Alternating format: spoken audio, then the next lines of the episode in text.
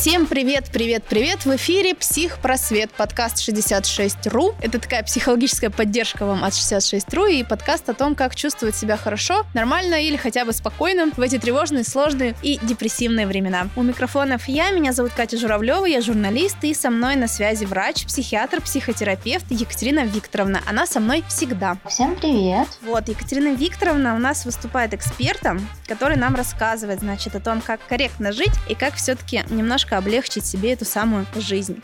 И сегодня э, я бы хотела с ней обсудить такую, мне кажется, важную, мне всегда кажется, что у нас важные темы, других и не бывает. Мы ее уже затрагивали очень во многих выпусках. Это вина. То есть так или иначе, любые виды психологического насилия ведут к зарождению чувства вины. Любые там, в принципе, манипуляции, не манипуляции, право на личные границы тоже ведут к тому, что вам будет давить на чувство вины. Так вот, сегодня поговорим об этом самом чувстве вины.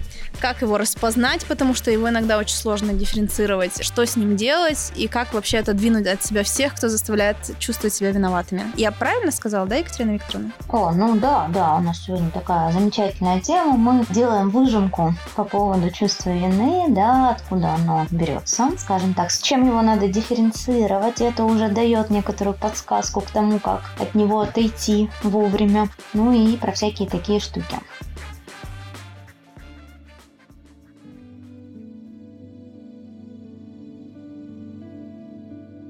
Я могу сразу про себя честно признаться, я человек, который чувствует вину просто всегда, везде, в любых видах коммуникации. Я не знаю почему, я там бесконечно извиняюсь перед всеми, бесконечно там боюсь показаться излишне грубой, излишне какой-то там что-то, и вот мне все время кажется, что где-то что-то я могу сделать не так. Да, и всегда интересно, с, с чего все началось-то вообще? С чего все началось, это надо долго, глубоко копать, да? А началось на самом деле все с определенного научения. Да, мы же все в обществе живем. И для того, чтобы нам всем вместе уживаться, нужны определенные механизмы. Да? И, соответственно, этими механизмами с точки зрения общества, да, вот я не просто так про диагностику, скажем так, говорила, с точки зрения общества есть такое понятие, как стыд. Стыд – это когда мы натыкаемся на общественное порицание, когда делаем что-нибудь не очень хорошее. Ну, не очень хорошее, опять же, в рамках как бы общества. В рамках общества. Это может совпадать с нашим видением не очень хорошего. Или не совпадать с этим, да, но тем не менее вот это а, жгучее чувство стыда мы, вероятно, будем испытывать. Ну, например, мы там шли-шли-шли, там споткнулись в лужу, упали, а мы чего будем испытывать? Мы не будем испытывать вину, мы будем испытывать стыд, потому что там условно будем смотреть на окружающих. Конечно, а они будут смотреть на нас. Так, они будут смотреть на нас, но вот что они думают при этом, мы на самом деле сами же себе и придумываем. Да? Это очень важно осознавать и понимать. То, что касается вины. Вина – это такое внутреннее. Да? Это внутренняя история, когда у нас есть свои представления, научные наученные годами о том, что правильно и что неправильно. Как мы должны себя вести, как мы не должны себя вести. Как мы должны думать, как мы не должны думать. Как мы должны чувствовать и как не должны себя чувствовать. И вот когда мы с этого вот должны своего внутреннего немножечко сбиваемся, происходит с нами то самое чувство вины. И если говорить, вот как там в начале было сказано о манипуляциях, да, это такое замечательное совпадение. Там, где мы и сами предполагаем, что мы вроде как не очень правильно делаем. Да, а нам еще это и снаружи дублируется. Ну, а все-таки давайте тогда расскажем, что такое вина, вот, не знаю, там, если с психологической точки зрения посмотреть на этот вопрос. То есть это какой-то механизм адаптации, или это механизм того, что мы в социуме живем, или вот, ну, то есть немножко про стыд уже говорили.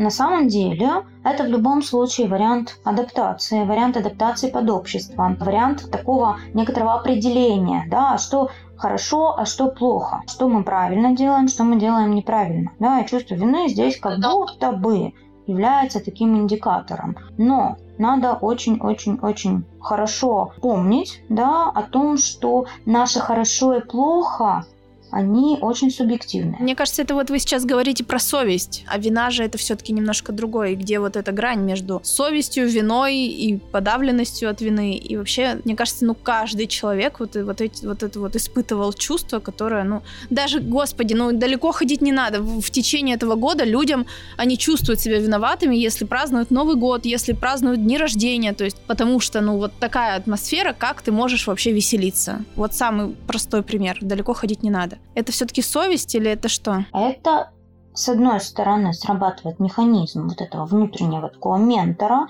да, внутренней совести, и потом это перерождается в некоторую агрессию, да, по отношению к себе. Ну, то есть я понимаю, что я делаю неправильно, нехорошо, надо себя наказать, а для этого существует чувство вины. Ну, хорошо, но, допустим, не все люди подвержены чувству вины. Я знаю, что все испытывали это чувство, но я не могу сказать, что все мучаются угрызениями совести. Тоже от чего это зависит? От воспитания, от того, как с тобой в детстве разговаривали родители, сверстники, не знаю, учителя. Я помню, у нас был случай в начальной школе, когда, ну вот у мальчика был некрасивый почерк, и вот его прям к доске вызвали и Типа, поаплодируйте ему, вот он так коряво пишет. Не знаю, что с ним стало, но, наверное, не очень хорошо ему было в тот момент. Ему было не очень хорошо, да, это была как раз внешняя манипуляция с целью поставить человека на условный путь истины. Очень-очень-очень таким токсичным, очень нехорошим с точки зрения педагога на самом деле способом. Кто-то больше подвержен, кто-то меньше подвержен, да, такому способу самоконтроля очень, кстати, не экологично по отношению к себе. Это зависит от воспитания. Да, это зависит от научения. То есть все мы где-то и как-то учились в детстве. Мы учились у значимых взрослых, у тех же самых педагогов, там, из мультиков, из сказок, из всего прочего. Оттуда мы черпали информацию, а как правильно и как неправильно. И как мы себя должны в том числе чувствовать, если мы делаем что-то не так. Ну, условно, то есть, не знаю, даже в детстве там учили, вот будешь врать, это плохо, тебе должно быть стыдно. Если брать христианские там какие-то все истории, там, вплоть до того, что много кушать тоже плохо. Но я, конечно, утрирую сейчас, но вот этот вот грех чревоугодия. Ну да, испытывать чувство вины можно за все что угодно, да. Вопрос в том, что у нас там с детства закладываются определенные ценности, да, определенные ориентиры.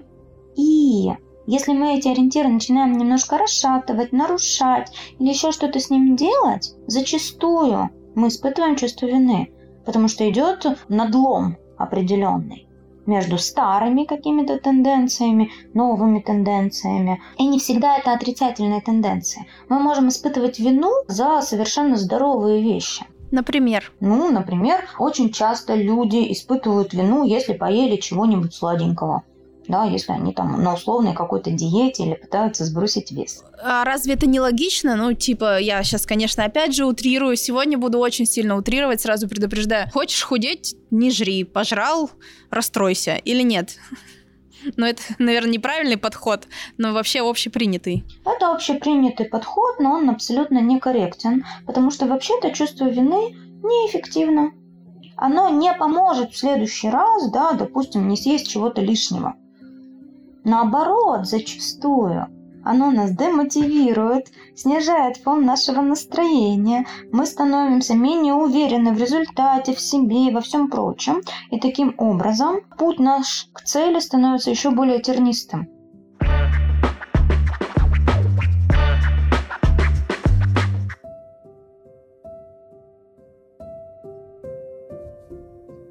Ну и вот мы в прошлом выпуске разговаривали, как раз-таки, мне кажется, вот эта история с тем, что если ты не едешь на эти треклятые грядки, то ты обязательно же чувствуешь себя виноватым. Ну не знаю, может люди не чувствуют, но вот у меня каждый раз срабатывает. Если я вдруг по какой-то причине не могу приехать и помочь, то я по-любому буду потом думать, что господи, господи, бедная бабушка там, значит, с этим навозом таскалась, а ты тут не выделила два часа своей жизни на грядке.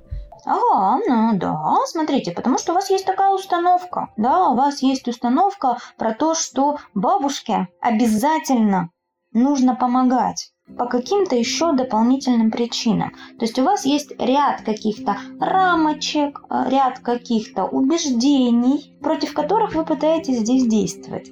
Вот тогда возникает чувство вины. Кстати, вот мне 29 лет, и только, мне кажется, лет в 26 я начала понимать, что мешает мне жить. Вот по большей части это именно чувство вины. Но я конкретно про себя говорю. И я не зря вначале в самом заявила, что его же очень тяжело дифференцировать. Ну, то есть это же какое-то такое перманентное, вот это твоя совесть на самом деле, которая тебе говорит, как жить, как не жить, как, как это понять, как это распознать, и в какой момент это уже прямо, ну, мешает. Смотрите, все-таки есть разница между совестью и виной.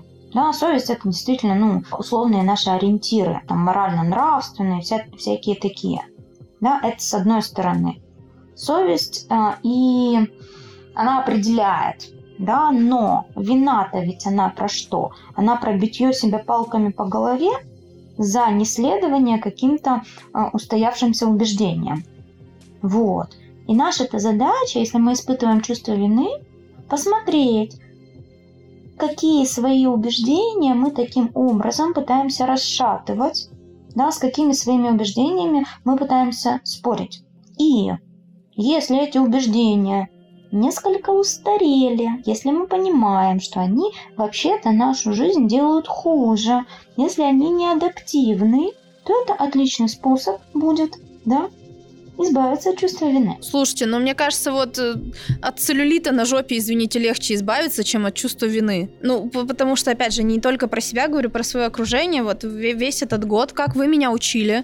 Опять же, про друзей, про спецоперацию, дни рождения и праздники. Ну вот через каждого второго приходилось, ну как приходилось, мне самой хотелось до них донести мысль, что они ни в чем не виноваты. Они там логически вот эти вот аргументы, которые, что они, ну, никак не могут повлиять на эту ситуацию и отсутствие или наличие дня рождения тоже никак не влияет на ситуацию. Но не могут люди это принять. Ну, то есть э, одно дело сказать, и другое дело действительно это прочувствовать. И вот это вот облегчение, э, как сказать, дзен словить или что там нужно. Ага, ну да а кто вам сказал, что это просто? Вообще со своими старыми установками, которые укоренялись в течение многих-многих лет, нельзя справиться за два часа, нельзя справиться за месяц. На это требуется достаточно много времени. Представляете, вы приходили там, допустим, 10 лет подряд в один и тот же спортзал к одному и тому же тренеру. Да, и он вас учил каким-то образом делать упражнения. Ну и вы за 10 лет, естественно, научились их так делать. А потом внезапно выяснилось, что это все вообще неправильно, и надо делать совершенно по-другому. Как думаете, вам будет легко переучиться?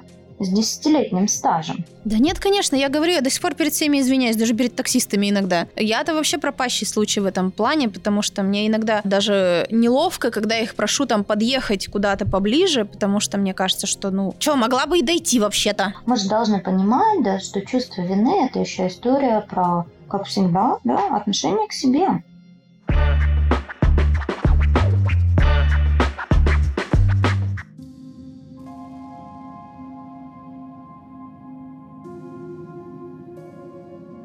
Все-таки давайте такой чек-лист, как его распознать. Ну, то есть, э, правда, не, не всегда его можно четко дифференцировать. То есть ты можешь чувствовать, что тебе плохо, ты можешь чувствовать себя не свободно, ты можешь там чувствовать, но именно вот э, как сказать, отделить вот это вот все от того, что я плохой или я плохо поступаю, и когда это уже не совесть, а именно чувство вины. В какой момент, как это понять, как это прочувствовать? Ну вот когда я плохой, это уже вина. А вот когда надо делать вот так вот, каким-то определенным образом, это совесть. В тот момент, когда мы начинаем внезапно бить себя палками по голове за то, что мы делаем неправильно, это будет вина. Это будет вызывать Хорошо, чувство вины. Да, давайте вспомним. Наши мысли по поводу своих каких-то некорректных действий, они будут вызывать чувство вины. А, но нас же с детства, вы правильно уже это сказали, что это научение долгих-долгих лет. Мне кажется, в целом вина — это вот э, один из трех китов, на котором строится, не знаю, воспитание. Но я имею в виду понятно, что некорректное там и какое-то нормальное, а именно вот э, для травмирующий опыт для детей это там, не знаю, вина, один из вот этих трех китов, на которых она лежит вообще, вся эта парадигма. Потому что ребенок всем должен, ему стыдно высказывать свое мнение, ему стыдно хотеть большего, ему там стыдно спорить со взрослыми, и ему стыдно испытывать негативные эмоции. Ну, то есть, э, если так посмотреть, то ребенок же может только, извините, улыбаться и обнимать всех и целовать, а если ему плохо, то хоть ты лопни, но ты там не должен ни реветь, ни орать, ни, ни злиться и вообще. Вот с этого момента, наверное, начинается. С самого-самого раннего этапа, когда типа, что ты плачешь, плакать стыдно, вот все же стыдно было делать в детстве всем.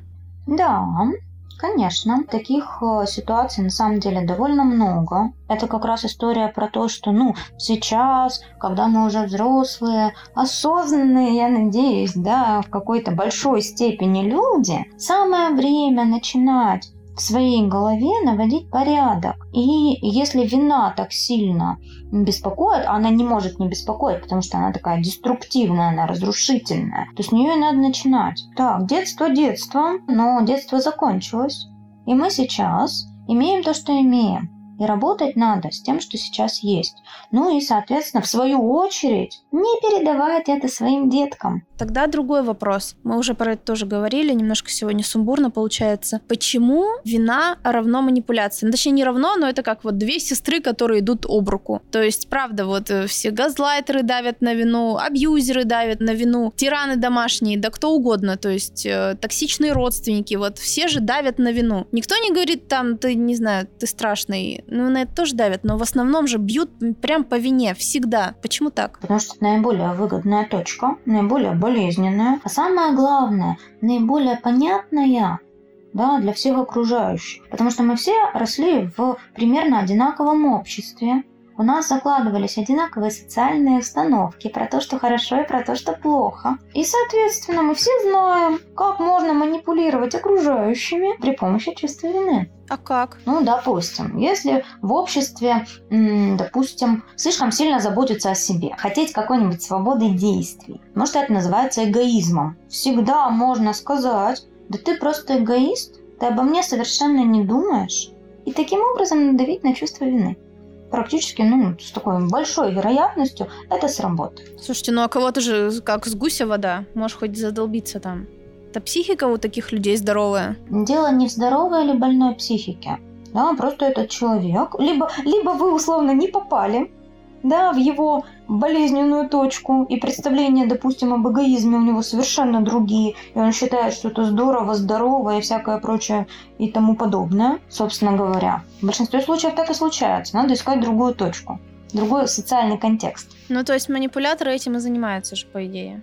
Конечно. В большинстве случаев ведь манипуляции на самом деле не до конца осознанные. Это делается на таком неосознанном уровне именно потому, что мы все в одном социальном поле и мы плюс-минус знаем, на что надо давить. Поэтому довольно легко это находим. Хорошо, а зачем люди на это давят? Ну, для того, чтобы получить желаемое.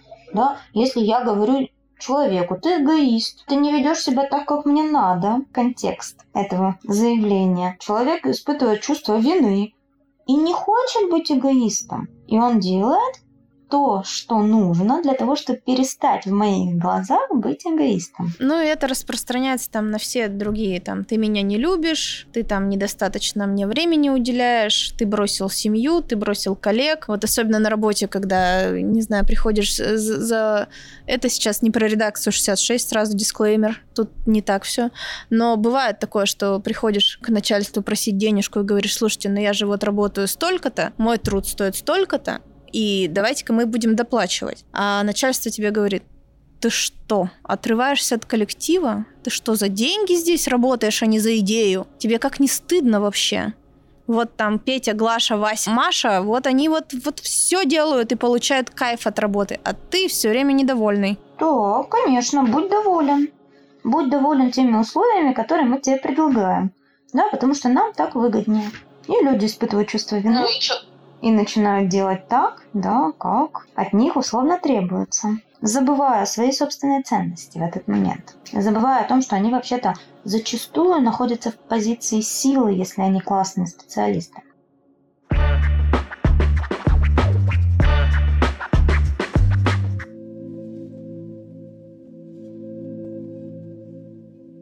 Ну вот все-таки давайте вот какой-то понятный чек-лист, гайд, я не знаю, вот э, как понять, что я не виноват, или где понять, что я виноват, или то есть как не поддаваться, может быть, на манипуляции извне. Даже вот так можно сформулировать. Так, ну подождите, да, как понять, я виноват или я не виноват, это вообще очень такой сложный индивидуальный вопрос. Да? Для этого нужно иметь четкие представления, да, вот ту самую совесть, соответствующую тому мировоззренческому моменту, в котором я сейчас нахожусь. И уже отталкиваясь от своих мировоззренческих позиций, да, мы можем определять, виноват, не виноват. Вот, прекрасно, на этом остановимся. Ну вот смотрите. Да, ну смотрите, вот, допустим, с начальником, ну я, опять же, утрированная история с начальником, когда ты приходишь и говоришь, слушайте, хочу адекватную зарплату за свою работу, но ты объективно понимаешь, что ты не виноват. В случае с родственниками и с близкими людьми, когда тебе близкий человек говорит, ты не уделяешь мне достаточно времени, из-за этого я там заболел, не знаю, чувствую себя плохо и вообще скоро плягу и умру на зло тебе, это же очень сложно отследить. А, конечно, это очень сложно отследить. Вообще все то, что касается касается близких людей, это всегда такая интересная игра. Да? Почему?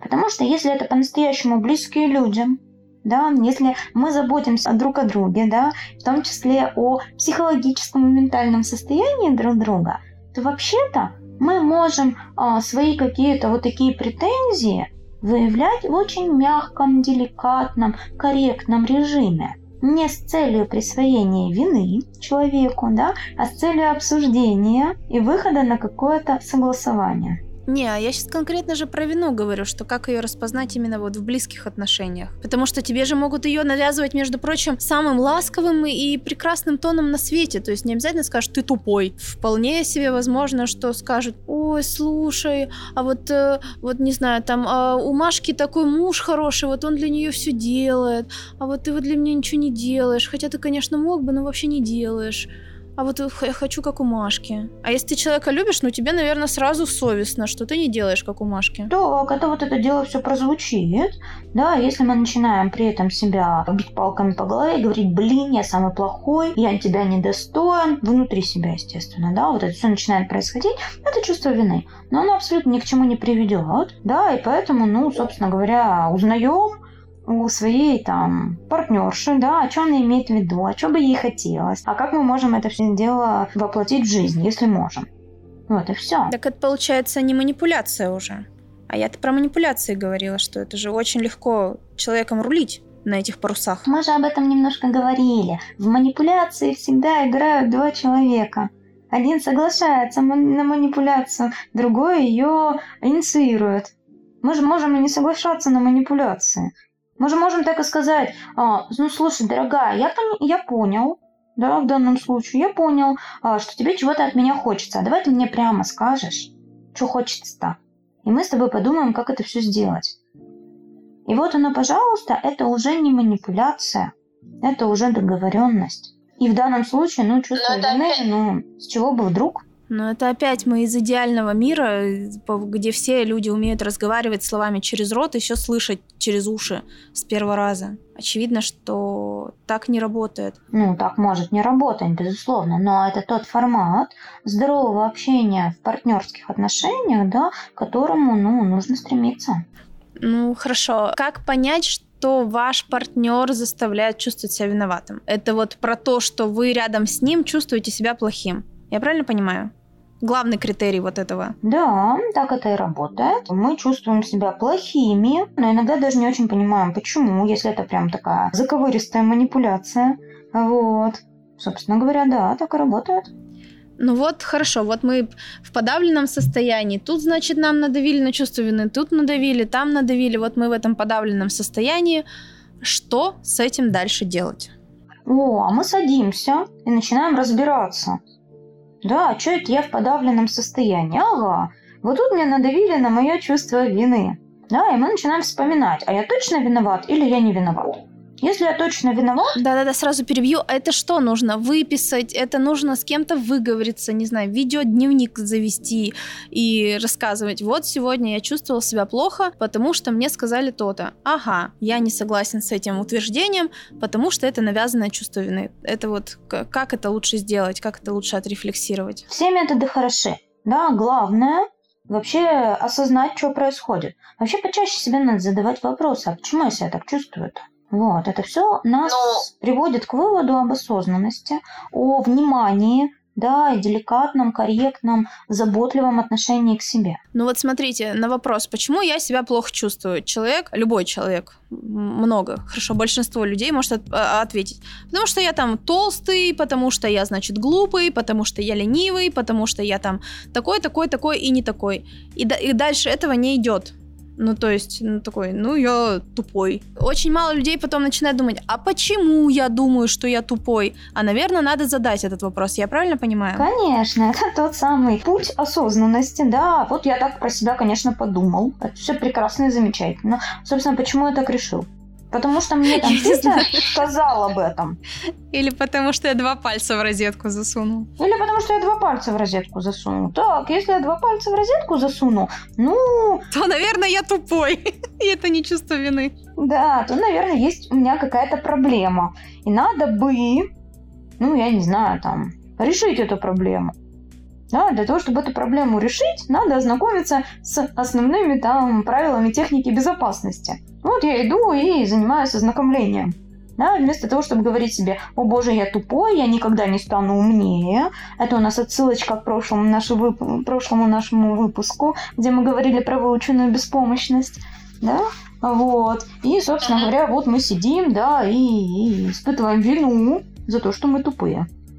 Да, вместо того, чтобы ну, перестать в этой области быть тупым. То есть я правильно так подытоживаю немножко этот наш диалог, что если мы чувствуем себя каким-то плохим, прежде чем даже задавать вопрос, что с этим сделать, Первый вопрос, почему я себя так чувствую? То есть, если я чувствую себя подавленным, неловким, не, не, каким угодно, не знаю, там, разрушителем семей, там, абьюзеры часто на это давят, что ты разрушила семью, то ты первый вопрос себе задаешь, почему я себя так чувствую. Потом второй какой? Есть ли у меня основания так чувствовать? Наверное, можно на бумажку даже выписывать. Вот. И, соответственно, уже в зависимости от того, есть у меня такие основания или нет. Если оснований нет, ну, значит, как бы э, чувство вины здесь невалидно. И это поможет его убрать. Да? Если у меня есть основания так чувств, себя чувствовать, надо подумать, да, а что бы я мог сделать, чтобы это исправить?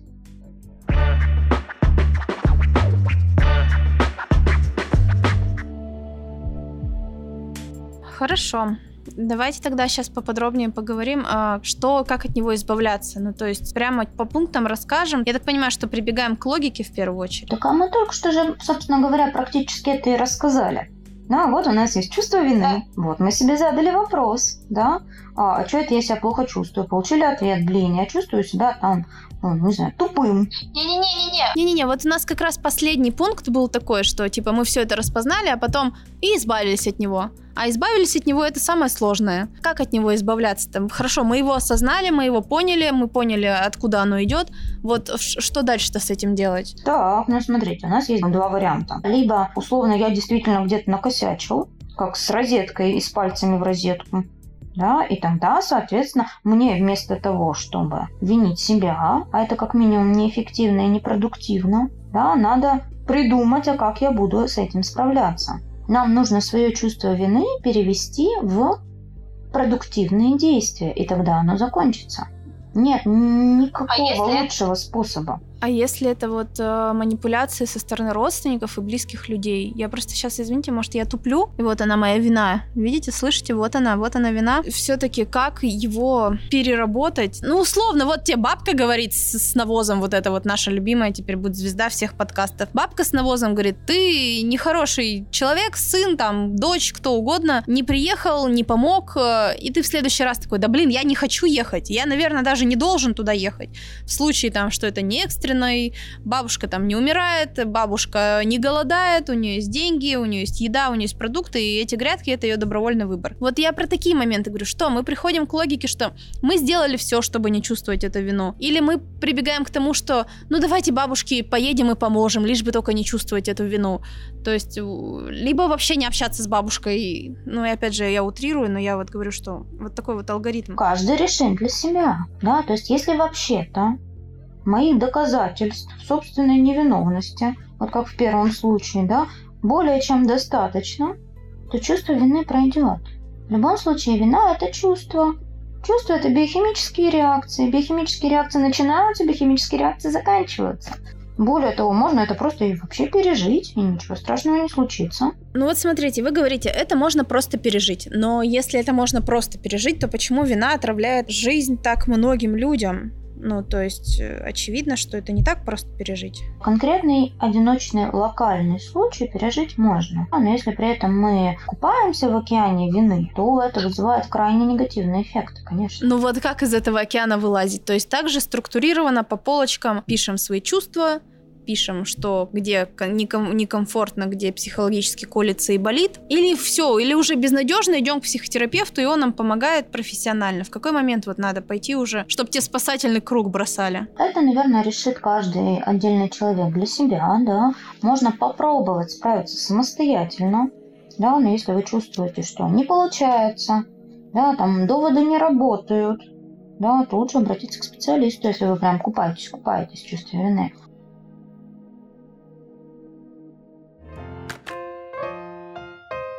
Хорошо, тогда, наверное, будем по традиции подытоживать. И хочу сказать, что такая короткая выжимка текстом, как говорится. Если вы себя чувствуете во взаимоотношениях с каким-то человеком, с какой-то ситуацией или вообще в целом в, а, в окружении в своем, что вы что-то какой-то не такой, недостаточно красивый, недостаточно хороший и так далее, то, возможно, вы страдаете, беспокоит вас чувство вины. Для этого мы садимся и, ну как, осознанные взрослые люди, если мы хотим справиться с проблемой, мы садимся и прописываем Сначала те эмоции и те чувства, которые нас беспокоят, или те проблемы, которые нам кажется, что нас беспокоят. После этого мы задаем себе вопрос, допустим, опять утрирую, я неудачник, и потом, почему я так думаю? Отвечая на этот вопрос, возможно, вы придете к тому, что люди вам со стороны какие-то такие вещи говорили, возможно, неоднократно. Здесь есть два варианта. Во-первых, как-то дистанцироваться, не дистанцироваться и понимать, что чувство вины деструктивно, оно вам не поможет, а, но написать какой-то план действий, который вам поможет э, в ваших глазах больше не чувствовать себя неудачником, не знаю, найти новую работу, сменить прическу, сделать там, не знаю, макияж, что, что угодно. И после этого все же у нас все хорошо будет, Екатерина Викторовна, я правильно понимаю? Или нет? Или нет? Ну, как минимум, чувство вины станет значительно меньше. Даже если оно останется в каких-то локальных ситуациях, да, мы не э, супер роботы, да, которые способны вот так взять и по щелчку пальцев все решить. Даже если оно останется, то его станет значительно меньше, что значительно улучшит качество нашей жизни. Если самостоятельно мы себя не можем убедить, что мы не виноваты в том, что кто-то не стал не с той ноги, и потом нас целый день вот это вот терзает, и справиться самостоятельно не получается, то советую обратиться психотерапевту, наверное, да? Психологи, психотерапевты, да, специалисты активно смогут вам помочь разобраться во всем этом, да, и оказать себе помощь. Также напоминаю, что чувство вины одно из самых деструктивных, которые вы можете э, испытывать по отношению к себе, потому что оно демотивирует, потому что вы бьете себя, правильно Екатерина Викторовна говорила, по голове палкой, абсолютно незаслуженно, потому что я уверена, что каждый, каждый, каждый хороший человек. Ну, кроме Гитлера, он плохой. Так, замечательно. Спасибо, что были с нами. И, пожалуйста, обращайтесь к нам. И если есть какие-то вопросы, с удовольствием разберем их в эфире. Можете приходить к нам в гости, можете подключаться онлайн, либо можете текстовый запрос отправить э, в социальных сетях 66 или же на моей личной странице. И мы обсудим это с Екатериной Викторовной в эфире. Спасибо большое. Пока-пока. Всем пока-пока.